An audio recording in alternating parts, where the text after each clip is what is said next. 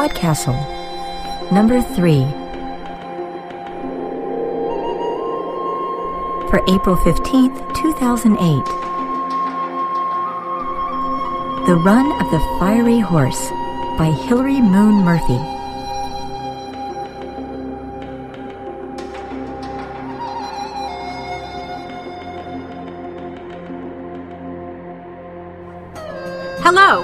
This is Rachel Swirsky, Podcastle's chief editor. Today's story is Run of the Fiery Horse by Hilary Moon Murphy. I mentioned in our Metacast that alongside introductions from our regular hosts, Podcastle would sometimes invite a fan or an author to introduce a piece for us. Today's story is introduced by our first guest host, K. Tempest Bradford, who is both a fan and an author. Tempest has published work in Farthing and Interfictions and has a story coming up in Podcastle.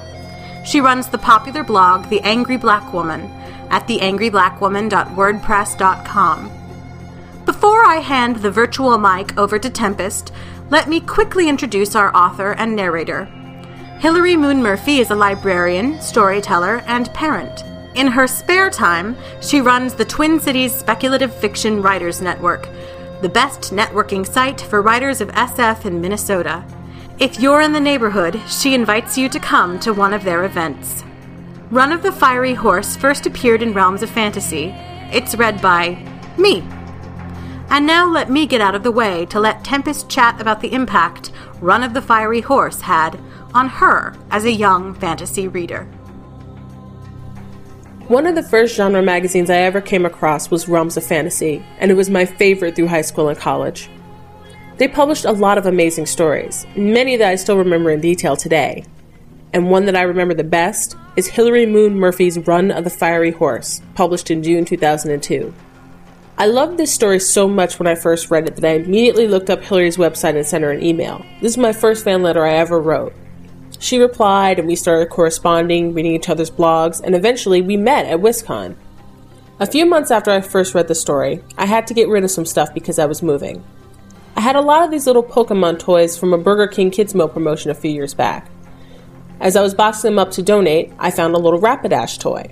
Now, for those of you unfamiliar with Pokemon, Rapidash is a little white horse or unicorn type thing with a mane and tail made of fire. You push a button on the toy and it shoots across the table on little wheels. When I found that, I immediately thought, oh, this is the run of the fiery horse. So I sent it to Hilary.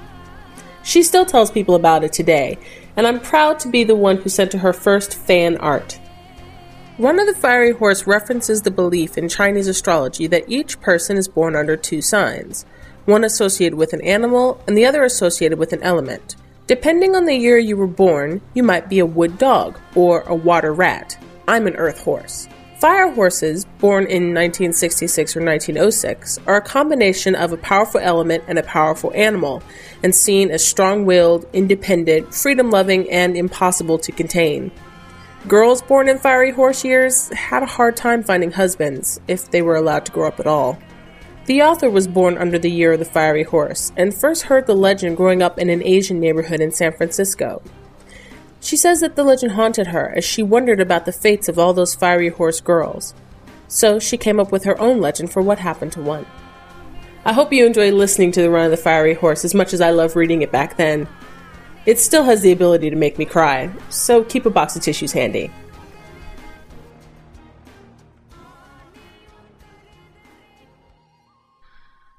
Run of the Fiery Horse by Hilary Moon Murphy. The serpent Sisha stalked his prey both in and out of dreams.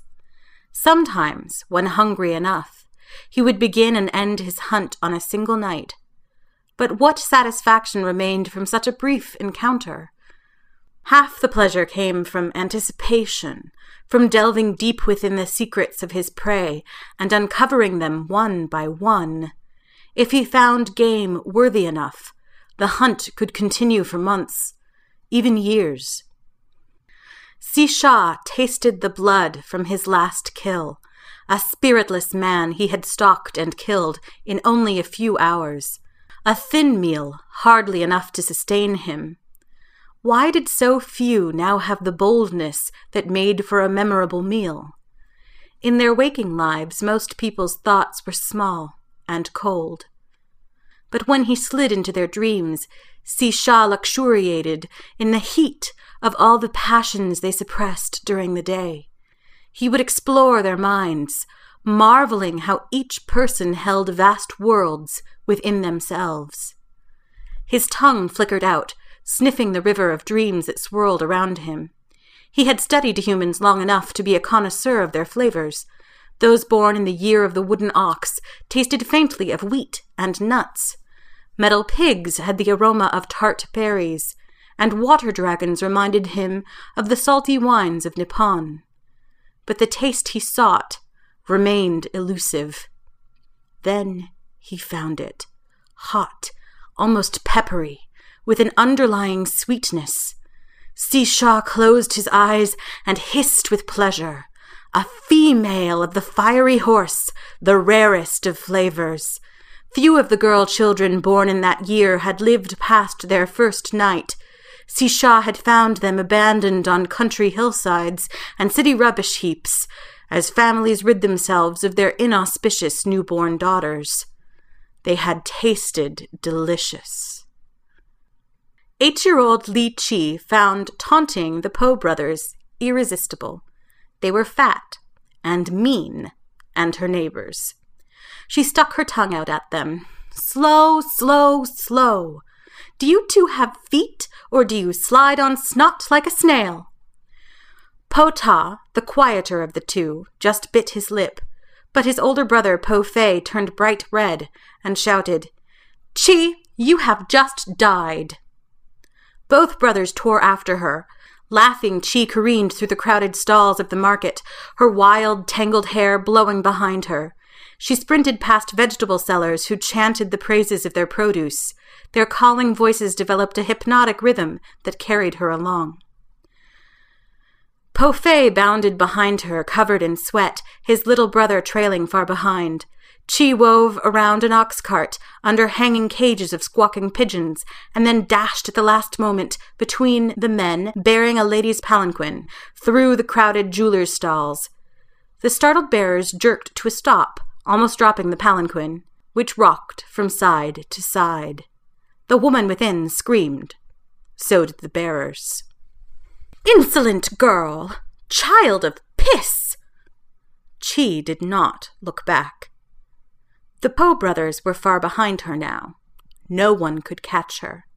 Sweaty and out of breath, she loped around the edges of the market, dawdling for a while in the shadows of a doorway to watch a performing monkey. It was only at the gate of her courtyard that she discovered how much trouble had found her. Li Chi stopped, dismayed, a heavy-set dowager sat with her mother in the garden. Both Po brothers stood nearby, with Po Fei looking especially angelic. The child is a menace, the dowager said. Racing everywhere. She startled my bearers and nearly overturned my palan. The dowager stopped mid sentence, eyes narrowing as she spotted Chi. Girl, come here. Chi shook her head. Li Chi, come her mother said. This is Madame Eng. Chi stepped forward reluctantly. Po Fei smirked as she walked past him. Madame Eng pointed at Chi's feet, already large for her age. Look at these, so big already. You cannot put off binding them any more. No, Chi whispered. What did you say? No, I want to run. Madame Eng's smile did not reach her eyes. She lifted her silk robe to show off her own lily feet, each no longer than Chi's palm. Girls with big feet do not bring honor to their families with a good match. Be sensible, child. You were born when? The year of the snake? What need have snakes of feet? Snake? Po Fei smirked. She's a husband killing fiery horse. Who'd marry her? She clenched her fists. Be quiet! Madame Eng's nostrils flared. No wonder she is unmanageable. I would never have brought a fiery horse daughter into this world, but if I had, I would have raised her properly. Chi's mother sat quietly, not meeting Madame Eng's eyes as she received this criticism. You are right, she said. We cannot put it off any longer. Xi continued to track the elusive scent. Oh, yes, this one already had the spark. A pity she had not yet matured. Although some spirits were better when consumed young, fiery horses improved with age. Experience often mellowed them and gave them a depth and complexity that Si Sha found appealing. Still, for all their strength, horses could be fragile. Once broken, their spirits rarely rallied. Eat her now, or wait. Si Sha would have to consider his options. Chi stared morosely at her feet. Why had they kept growing? Hadn't they known when to stop? Would she ever again feel mud squelching under her soles? Would tomorrow be the last morning she could wiggle her toes? She sneaked out while the cook prepared the family's evening rice.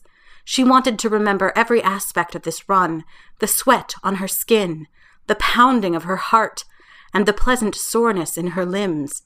It did not take long for her legs to find their familiar rhythm, and she lost herself in the joy of it. If only she could run and not come back. Perhaps she could go someplace far away where she could grow up with unbound feet and keep running forever. The daughters of foreign devils grew up like that. Why not her? Lost in her thoughts, Chi did not see the great white serpent slide across her path until he was almost on top of her. She skidded to a halt. Wider than she was tall, the snake formed a large, scaly wall that even now coiled swiftly around her. She turned, but had nowhere to flee. Everywhere she saw white, the color of ghosts, and death.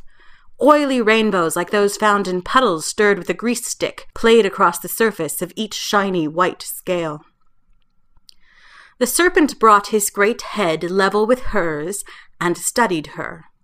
Chi told herself that the pounding of her heart and the tremor in her limbs had come only because of the run. His golden eyes compelled her. In the right eye, she saw herself hobbling along on bound feet.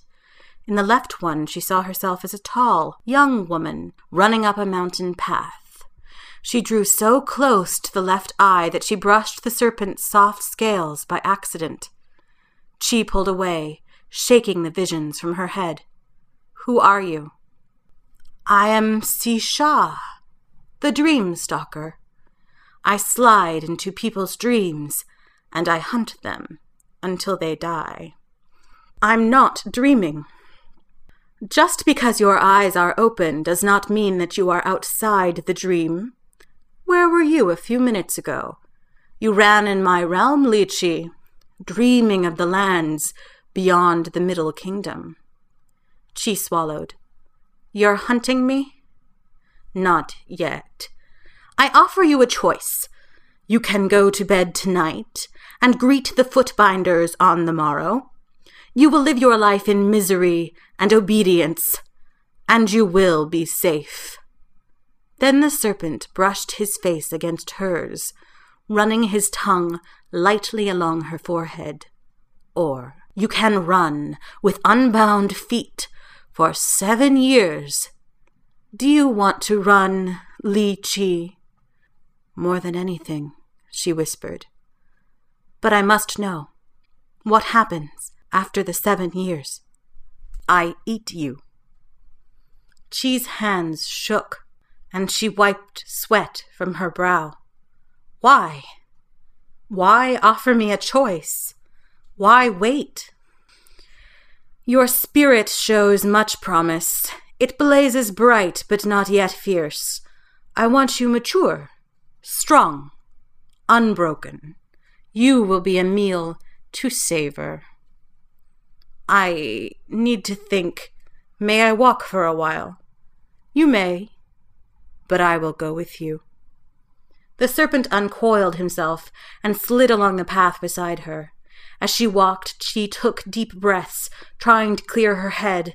She did not know what to say. The wise decision, the one her parents would want, would be to choose long life and obedience. But seven years stretched far into the distance. So much could happen between now and then, and the footbinders would arrive tomorrow. What use did she have for long life if she would have no joy in living it? Trembling, she realized she had already decided. I will run. As you wish. As swiftly as he had come, the serpent had disappeared. Chi sank to her knees by the path. Sisha had left behind a trail of crushed and broken underbrush. What sort of dream carried such weight? In the middle of the broken plants, she found one shimmering white scale that slowly turned to gray in her hand. She turned it over and over before hurling it away. Si Sha gave Master Li a dream of his ancestors, who requested that Li take a message to Peking immediately. Li went to saddle his horse, but found the animal's legs tied so tightly that it could not walk. When Li protested, the servants loaded the horse into a lady's palanquin, exclaiming how graceful the animal now looked. He tried to undo the bindings, but it was too late. The animal was ruined. When Li awoke, the curses of his ancestors still rang in his ears. After he called for his daughter, he studied with dismay the small bowed figure before him. What respectable family would take his child in as a bride? One look at her would reveal the wild streak within, the unruly hair that escaped her braids, the lean muscles of her body, the guileless face that held none of her inner passion. Binding the girl's feet would not get her a wealthy husband, not with her horoscope. He frowned and called for his servants. Send away the footbinders when they come. The servants looked at him sidelong, but they bowed and did not question his orders. Li turned back to his daughter. Chi's eyes had widened. Once again, her every emotion was there on her face for all to see. Li sighed. How could he, a man born in the year of the water snake, ever understand his fiery horse child? Yet understand her he must.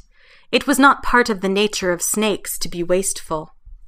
If he could not reshape his daughter to be a rich man's bride, he could guide her to a path better suited to her nature. I will not have you running wild, he said.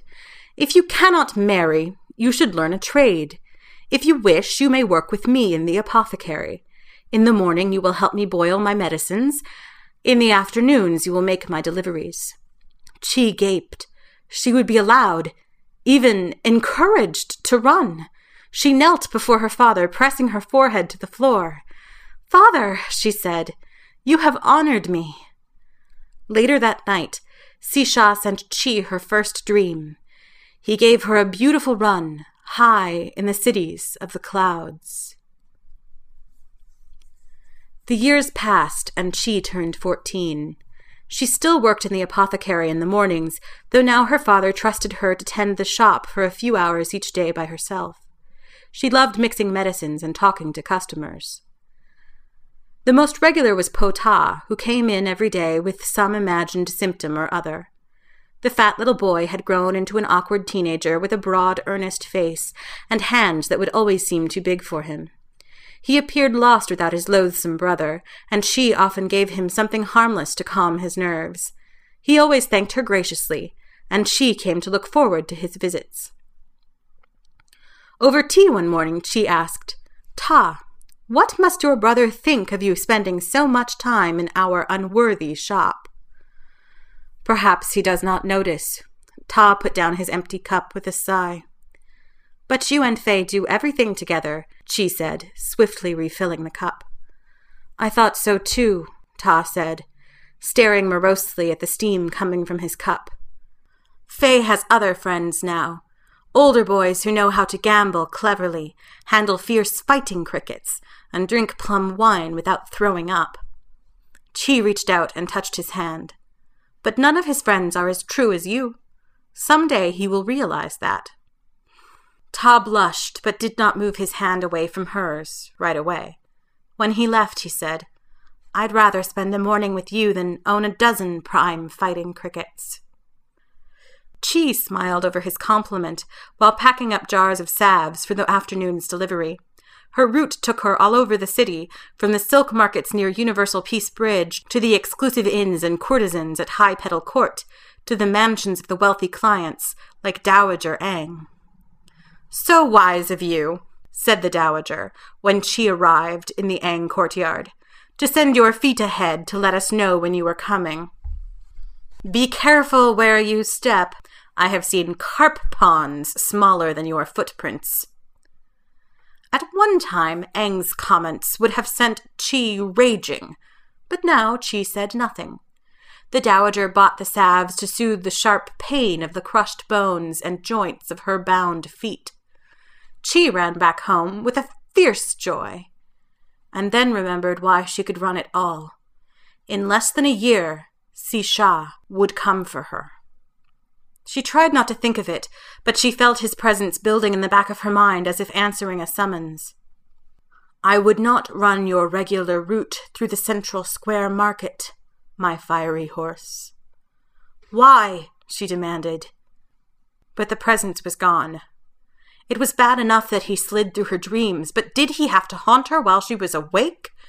To spite him, she ran through the market anyway. Nothing seemed amiss until she turned a corner and was ambushed by Po Fei and his new friends. They reeked of cheap plum wine and pelted her with rotten peaches. Fei shouted after her, what is larger than a dung heap and smells twice as bad? Your stinking feet, Li Chi. Li Chi ran home with her fists clenched and her gaze fixed on far distant points.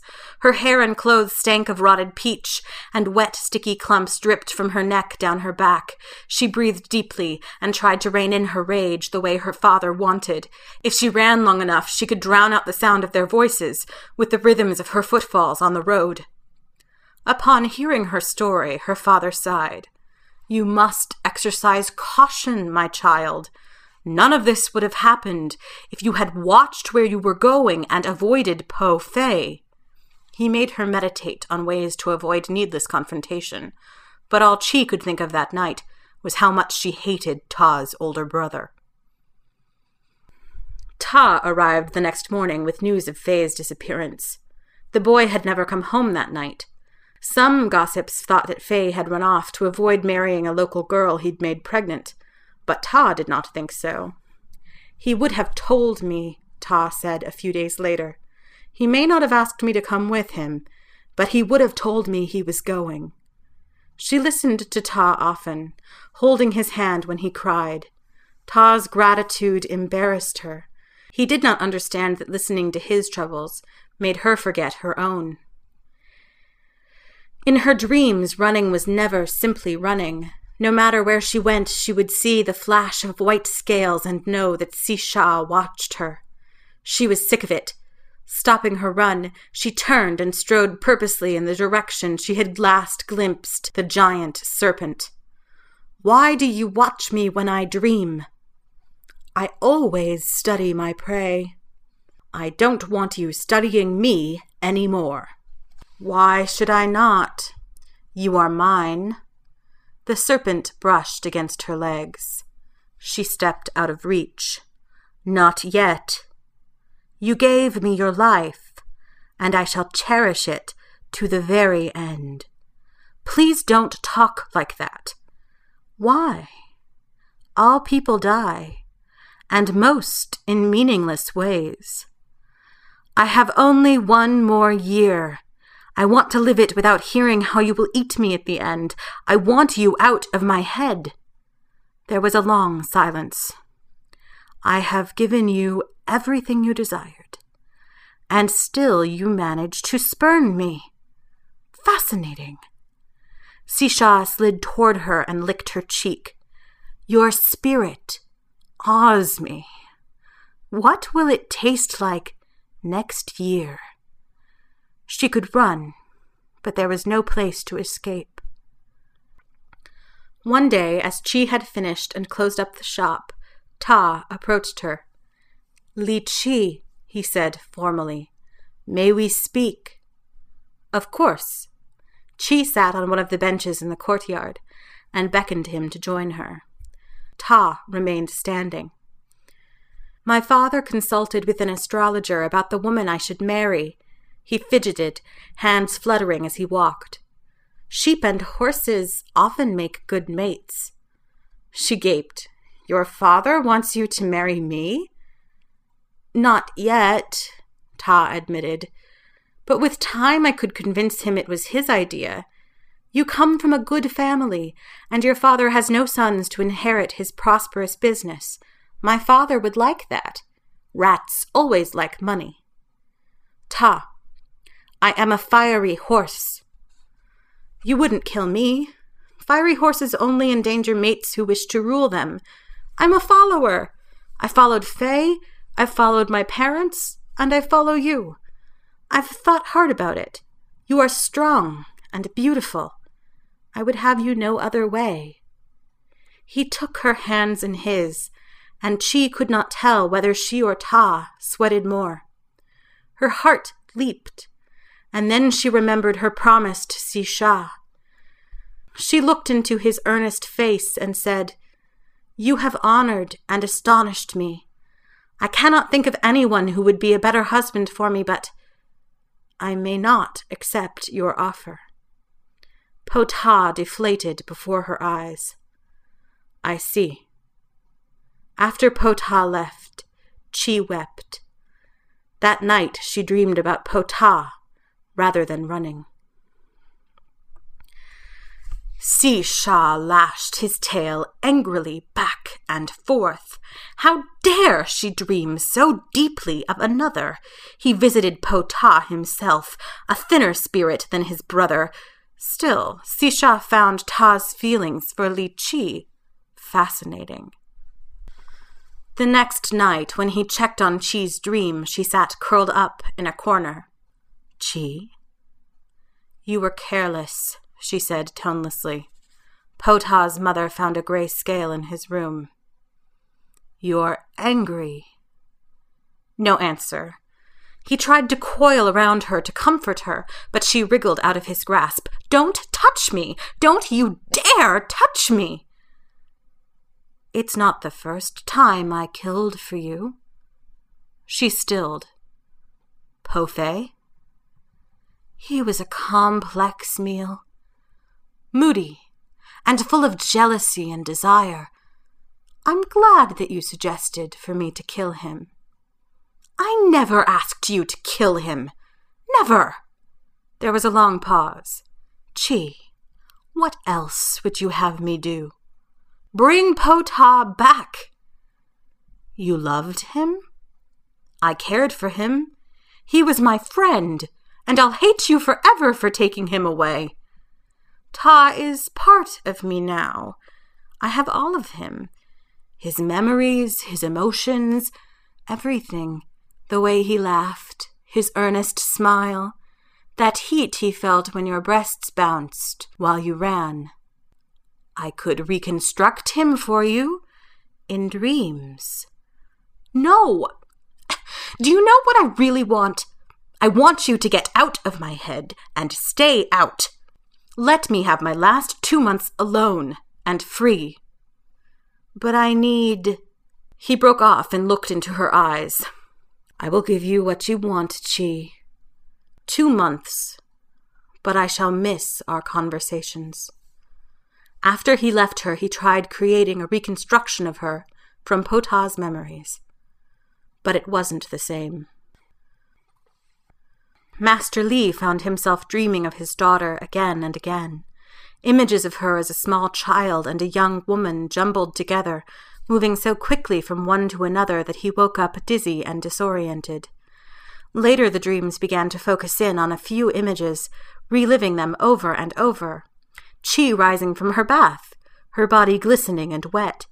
Chi licking her lips as she carefully wrote down the herbs used in each of the day's medicines.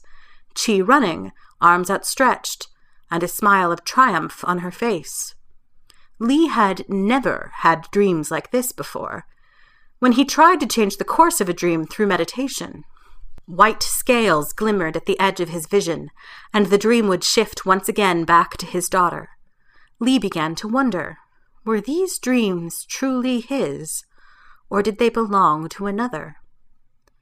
The next night, Li met the dream without resistance. He patiently let the images of his daughter play out, one by one, following them to their source like a blind man feeling along the length of a pearl necklace for the clasp.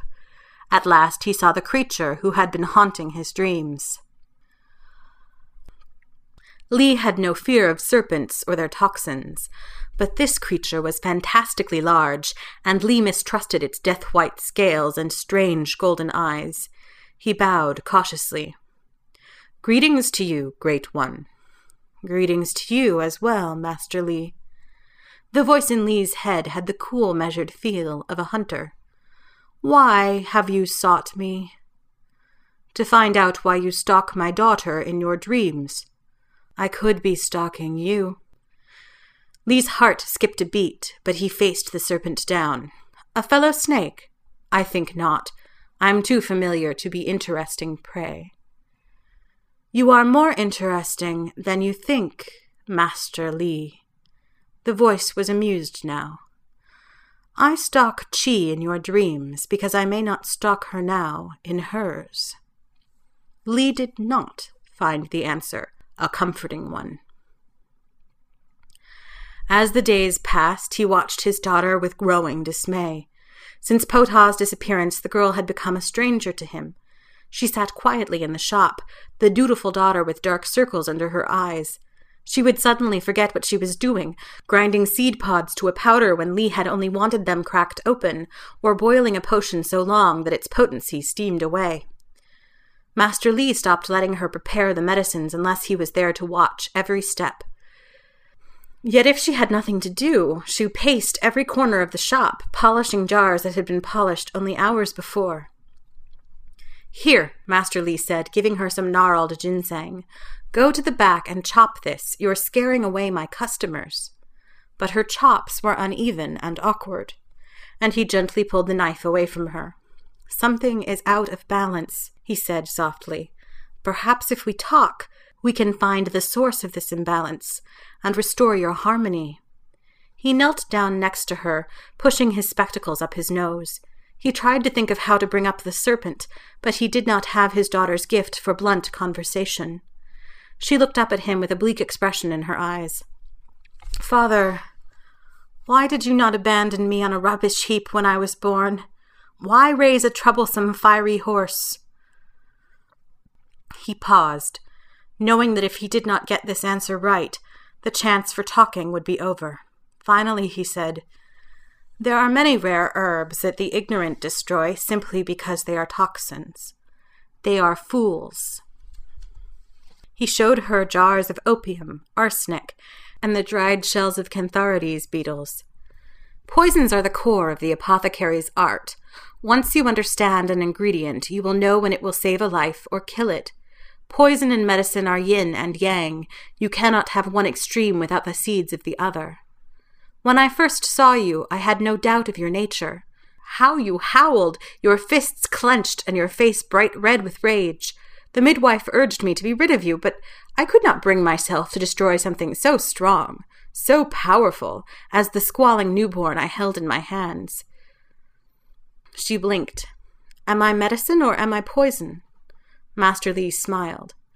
That depends on whether you are asking from the perspective of the patient or of the disease. What is poison to a white serpent could be a cure for a girl of passion and courage. She dropped one of the jars, and it crashed and rolled along the tiles of the apothecary floor, scattering bits of beetle shell everywhere. How did you know? I also have dreams, Chi. Tell me, why does the serpent stalk you? His daughter sobbed, surprising Li with the force of her emotion. He took her awkwardly into his arms, and haltingly she began to explain the dangerous bargain that she had made with Si Sha. Li listened to his daughter's explanation, rocking back and forth in deep concentration as she spoke. He would not lose his only child to the white serpent that smelled of death. It was time for Li Chi to meet her fate.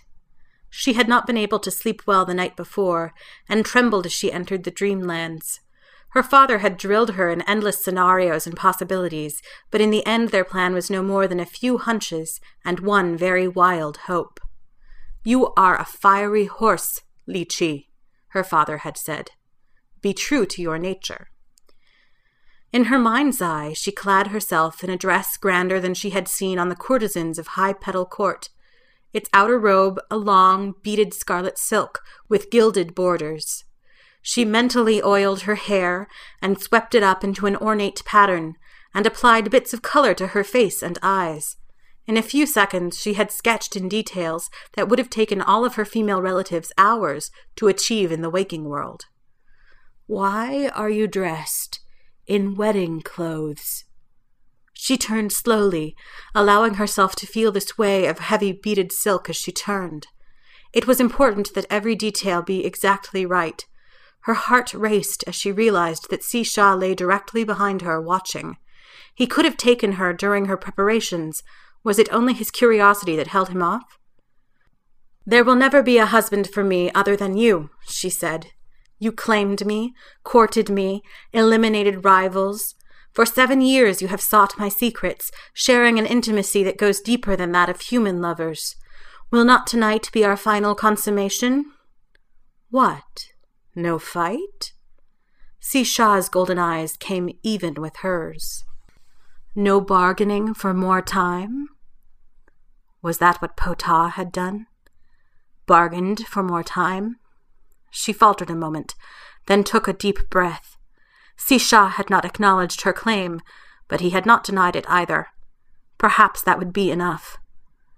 We have the entire night left, she said, praying that saying so made it true. What more do I need? You have given me seven years. Seven years to grow strong and live vividly. You did not see it that way two months ago. I've had time to think since then, time to realize how much you have given me. She stepped closer to the serpent. Will you accept a gift in return? The serpent's tail twitched. What sort of gift? I would have you run with me.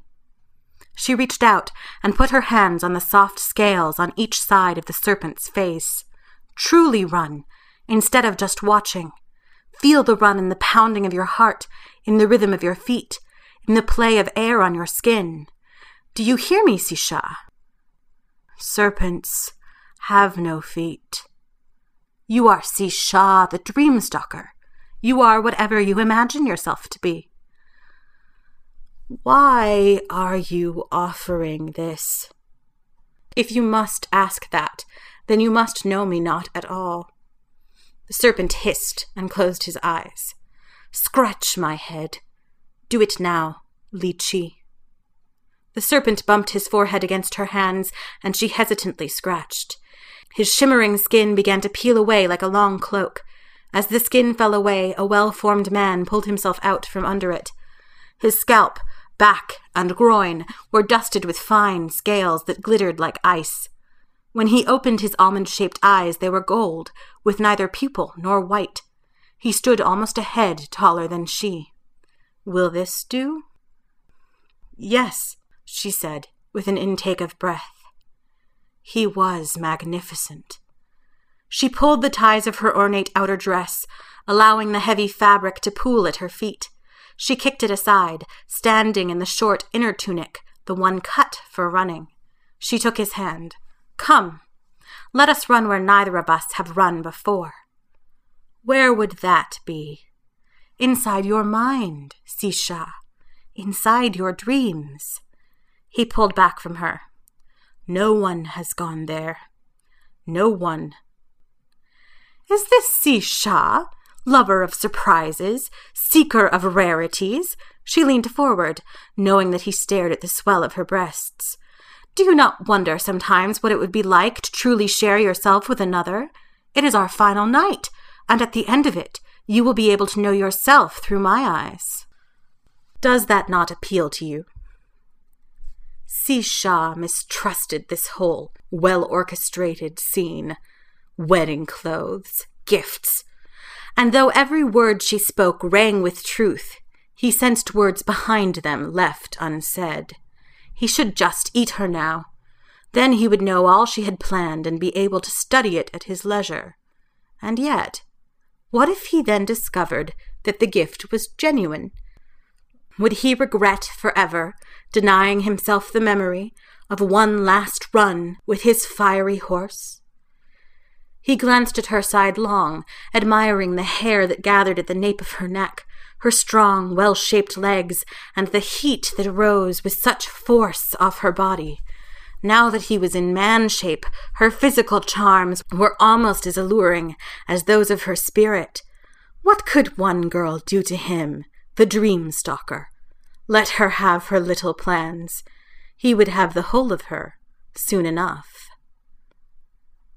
The inside of his head was like nothing she had imagined.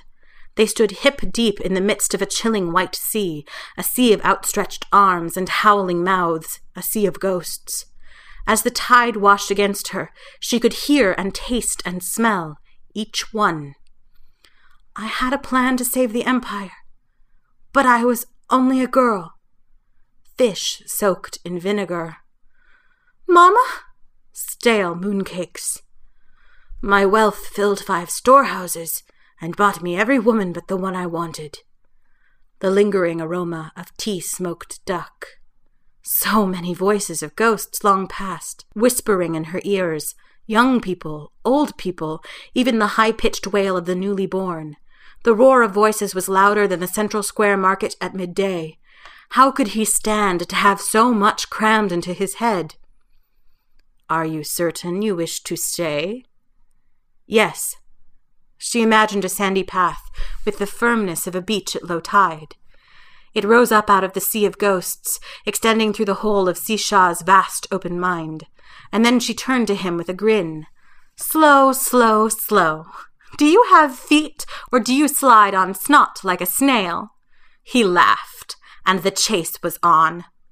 Texture and sensual detail flowed into the dream, the flowers on the path started out as no more than dots of color, and then bloomed into heavily scented peonies, chrysanthemums, and poppies. The path changed from sand to dirt to cobblestone and back to sand again, but always seemed too fragile. The sea of ghosts washed on either side, spraying the air with their memories and sorrows, and calling Li Chi to join them. She ran harder, her feet leaving behind deep footprints in the wet sand. Chi led the running, but Sisha controlled the dream. At one point, he made her run the race of nightmares, falling further and further behind the harder she ran. She slipped and clawed at the sand, unable to keep from sliding backwards towards Sisha. She panicked. Though it was important that she lose, she could not afford to lose too soon. The sea of ghosts splashed the path in front of Sisha. The taste that accompanied the splash was as familiar and nourishing as fresh steamed rice. Pota. A whisper brushed her ear. I follow you. She raced forward again, stretching the path to the farthest corners of Sisha's mind. There is no escape. Why do you continue to run? I want to see all of you, to know all of you the way you will soon know me. Very well. He began to toy with her, slowing her legs and twisting her path, and then releasing her to run again. At last she came to a craggy stone in the middle of the sea of ghosts. It was empty, and she could feel it calling to her, a hungry void that begged to be filled. This stone, she paused, looking for the right words. This bleak place is the seat of your soul, isn't it? You could call it that. She toughened her resolve and ran through it. Here alone the voices were silent. There was nothing but an unyielding stone that all the ghosts in the world would not wash away. Not even moss could grow here, and an overwhelming emptiness closed around her. When at last she backed away, he was right behind her. I have caught you. He was breathing heavily, and his body pressed hard against hers. So you have, Li Chi said, fearing that at any moment the skin of the man would split, allowing the serpent to emerge reborn. And now that you have me, what will you do? Whatever I wish. He leaned forward and licked her ear. You named me husband. I think perhaps we will have one consummation, and then the other. A consummation. Perhaps it would take the full dance of clouds and rain to bring this to an end. Her heart pounded, and she realized that her father had not devoted enough time to this part of the scenario, would she even know what to do? She forced herself to relax in his arms, but now she was trembling with fear as much as desire. You rule all that you survey, mate of my soul. She reached up and kissed him, pressing her lips fiercely against his. He laughed and slid his hands under the fabric of her tunic, parting her lips with his tongue. When at last he entered her, she knew she had failed. Nothing had changed. Soon it would be over, and she would be one more ghost washing up against the void in his soul. He shuddered mid climax and gasped with shock. His breathing grew ragged, and his hold on her faltered. He fell. When the ghosts began to shout her name, she realized she had not failed after all. I don't understand. What is. What is. happening? She knelt over him and took his hand. Death has come for you, Dreamstalker. I am Sisha. What could, how fiery horses kill the husbands that try to rule them? I am your toxin. It is as much a part of my nature as the legions of ghosts are of yours. It's in our run. I left my footprints all over your soul and reached its very seat. There is no escaping me.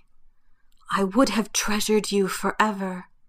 His golden eyes clouded, and his shimmering scales slowly turned gray. I know, she said, stroking his forehead, but I would rather live. His lips parted. Whatever reply he would have made was lost as his body faded back into the dreamlands. Then the ghost sea stilled, finding rest at last. Li Chi brushed the sand from her legs and stood. The whole of the dreamlands lay before her. She took off, running.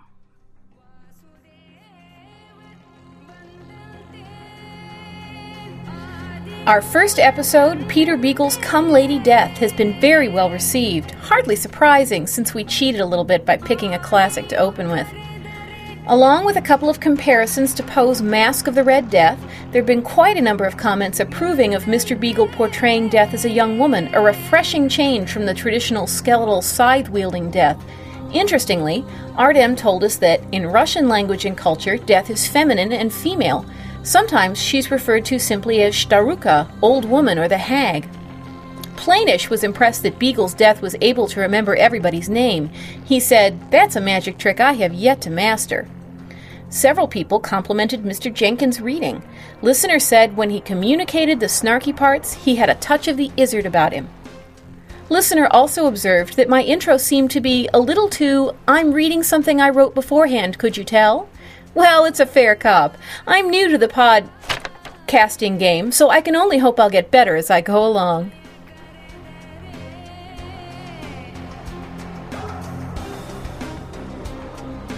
Podcastle is a production of Escape Artists Incorporated and is distributed on a Creative Commons Attribution Non Commercial license. Share it, but don't change it or sell it.